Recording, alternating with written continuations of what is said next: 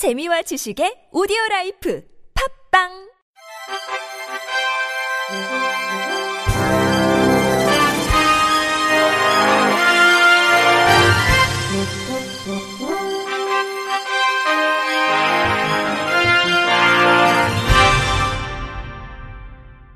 청취자 여러분 안녕하십니까? 2월 20일 월요일 KBIC 뉴스입니다. 장애인 자녀를 둔 50대 주부가 같은 처지의 부모들에게 사기 행각을 벌이다 구속됐습니다. 경기 의정부 경찰서는 특정 경제범죄 가중처벌 등에 관한 법률 위반 혐의로 55살 A씨를 구속했습니다. A씨는 2013년부터 올해 1월까지 뇌성마비를 앓는 자녀가 다니는 재활병원에서 만난 장애인 가족 3명과 지인, 동창 등에게 접근해 펜션 사업, 사채업에 투자하면 매달 100만원씩 이자를 주겠다며 속여 총 12명으로부터 20억 원을 가로챈 혐의를 받고 있습니다. 별다른 직업이 없는 A씨는 가족이 크게 사업을 하는데 투자하면 이자를 많이 주고 원금도 필요하면 바로 돌려주겠다며 피해자들을 속인 것으로 조사됐습니다. 피해자들은 A씨가 실제 이자를 꼬박꼬박 지급하자 의심 없이 돈을 투자했습니다. 특히 같은 장애인 재활병원에서 만난 장애인 가정 부모들은 설마 같은 처지인 A씨가 거짓말을 할 리 없다고 생각했다고 진술했습니다. 투자받은 돈을 다시 이자로 지급하는 속칭 돌려막기 수법으로 범행을 이어가던 A씨는 지난 1월 돈이 다 떨어질 기미를 보이자 돌연 잠적했습니다. 피해자들의 고소로 경찰 수사가 시작됐고 A씨는 충남 천안에서 검거됐습니다. 정부가 장애인의 금융이용 서비스에 대한 차별 및 애로 해소에 나서기로 했습니다. 임종용 금융위원회 위원장은 서울 여의도 이룸센터 회의실에서 장애인 단체 관계자들과 장애인 금융 접근성 제고를 위한 간담회를 개최했습니다. 이날 임 위원장은 장애인 단체 관계자 등으로부터 장애인의 금융 이용 애로에 관한 현장의 의견과 제안 사항을 청취하고 장애인 금융 이용 실태 점검을 통해 종합적인 개선 방안을 마련하겠다는 계획을 발표했습니다. 앞서 2008년 장애인 차별금지법 시행 등을 계기로 그간 금융권에서는 장애인 금융이용 애로 해소를 위한 노력을 확대해 왔으나 정책이 단편적으로 추진됨에 따라 수요자 체감도가 낮고 장애인의 금융이용도 저조한 것으로 파악됐습니다.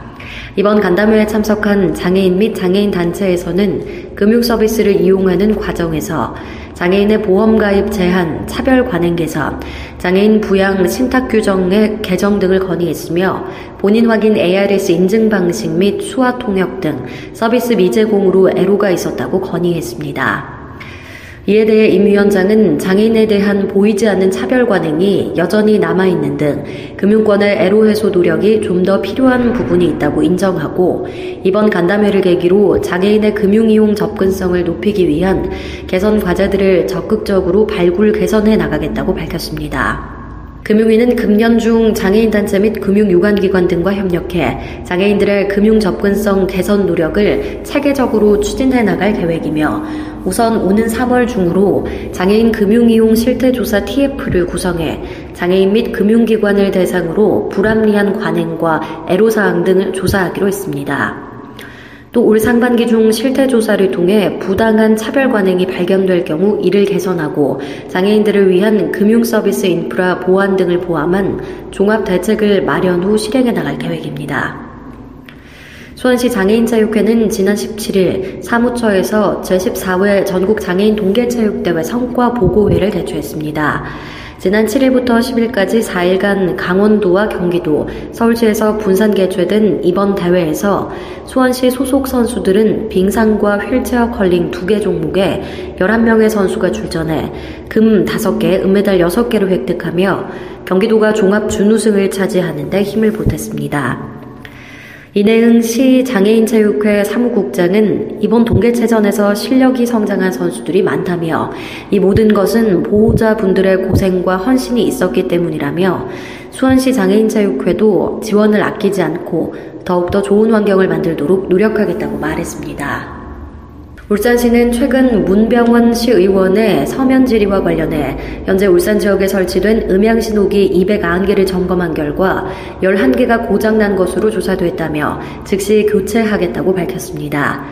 시는 부산의 경우 2016년부터 디지털 음향 신호기를 시범 운영하고 있으나 운영 효과는 아직 검증이 안 된 상태라며 문 의원이 제시한 시각장애인용 음향 신호기 설치 확대 및 디지털 관리 방식 도입은 교통약자 이용 편의 증진 계획, 교통 영향평가 등의 기본 과제로 반영해 추진하겠다고 밝혔습니다. 특히 신도시 택지개발 조성 등 신규로 설치되는 횡단보도는 시각장애인용 음향신호기 설치를 의무화해 시각장애인들의 보행 안전을 확보토록 최선의 노력을 다하겠다고 강조했습니다.